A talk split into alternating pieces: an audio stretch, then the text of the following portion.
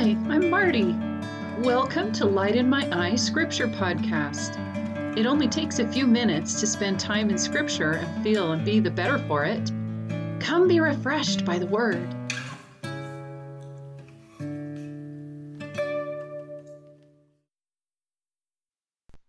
Good morning. In my other podcast, Five Minutes Better, I explained a great little self love exercise focused on the body. I wanted to have a companion episode here on Light in My Eye because I think it's helpful for those who are interested to also have a scriptural basis for loving our bodies. I think a lot of us come away from religious tradition with a feeling that the body is sinful and base and just has to be controlled. But imagine with me for a moment a very expensive luxury car. It serves a practical function getting you from point A to point B, but it is also obviously meant to be enjoyed.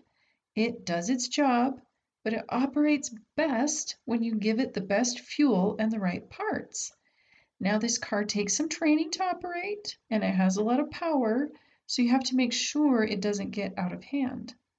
It's the same with our bodies.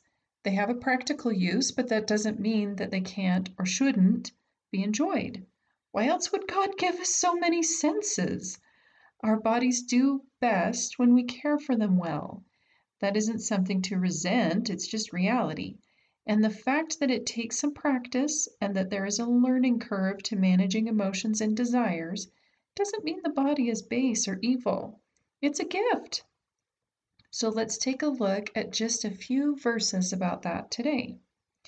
In D&C 8815, it says, and the spirit and the body are the soul of man. And then in D&C 1810 it says, Remember, the worth of souls is great in the sight of God. So, by that definition, it's not just our spirits that are precious to God, our bodies are too. We are the complete package, you might say, and we are of great worth to God, body and spirit. So let's check out 1 Corinthians 3, verse 16. Know ye not that ye are the temple of God, and that the Spirit of God dwelleth in you? I think we pretty much just give lip service to this one. I mean, we've kind of got to where our attitude is my body is a temple, blah, blah, blah. But let's look at it this way think of a time that you felt awe at God's handiwork. Maybe it was when you were visiting a natural wonder like the Grand Canyon. Maybe it was during a particularly beautiful sunset or a quiet night looking at the stars. Or maybe it was while geeking out at the tiny perfection of a flower or a hummingbird. But think of that feeling, get that feeling back of wonder and amazement. So keep hold of that feeling and lift up and look at your hand.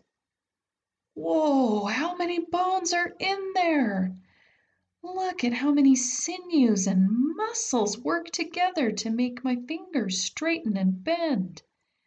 And holy cow, with just these five fingers, I can do and experience so many things.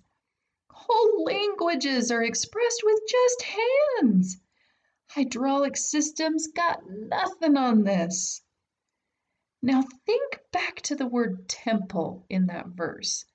The great temples crafted by man are examples of attention to detail, craftsmanship, purpose, and dedication.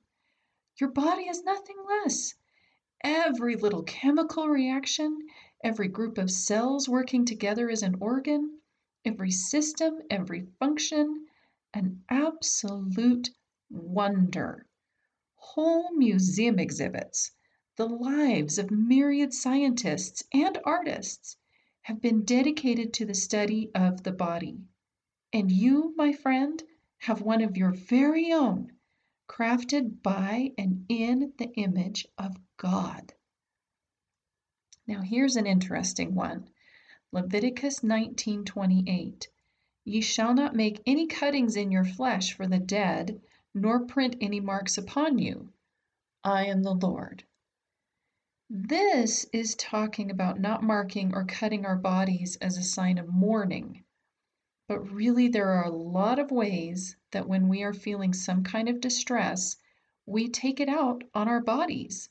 That distress may be of our own making, or it could be the result of something done by someone else. And oh, I know it's such a huge, huge discussion, but let's at least start with awareness. Realize that in the way that you eat, or sleep, or in other habits, you might actually be choosing self harm that is just less dramatic than cutting. Don't take yourself on a guilt trip for it. Just try to focus instead on compassion. I'm not saying that that is the total solution, and I'm not pretending to be any kind of expert, but really, can you go wrong with giving yourself some compassion? Okay, so moving on to Psalm 82 6. I have said, Ye are gods, and all of you are children of the Most High. Gods, people, do you think you can act on and live up to that without a body? Our bodies are precious. I get irritated and discouraged by the imperfections and limitations of my own body, but what good does it do to focus on that? I invite you to go check out my other podcast, Five Minutes Better, and listen to the episode on loving your body. The exercise I describe really does lift my spirits, and I think you'll enjoy it too. But here, where we are talking about our bodies being a gift from God, I would like to suggest an additional dimension for that exercise, also expressing a feeling of gratitude to God for the parts and functions of your body. So I hope you'll check out that episode and give the exercise a try. But either way, remember our bodies are not evil or a punishment or even a pair of shackles. I've had to work through that attitude myself. We all have challenges, so it is up to you to consider how that is true that your body is a gift and not evil or a punishment in your own individual set of circumstances. It's so great to get to take some time to study the scriptures together.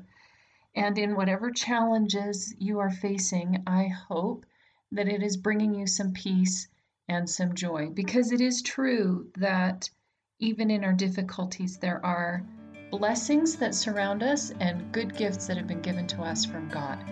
So I'll close with Psalm 118 24. This is the day which the Lord hath made. We will rejoice and be glad in it.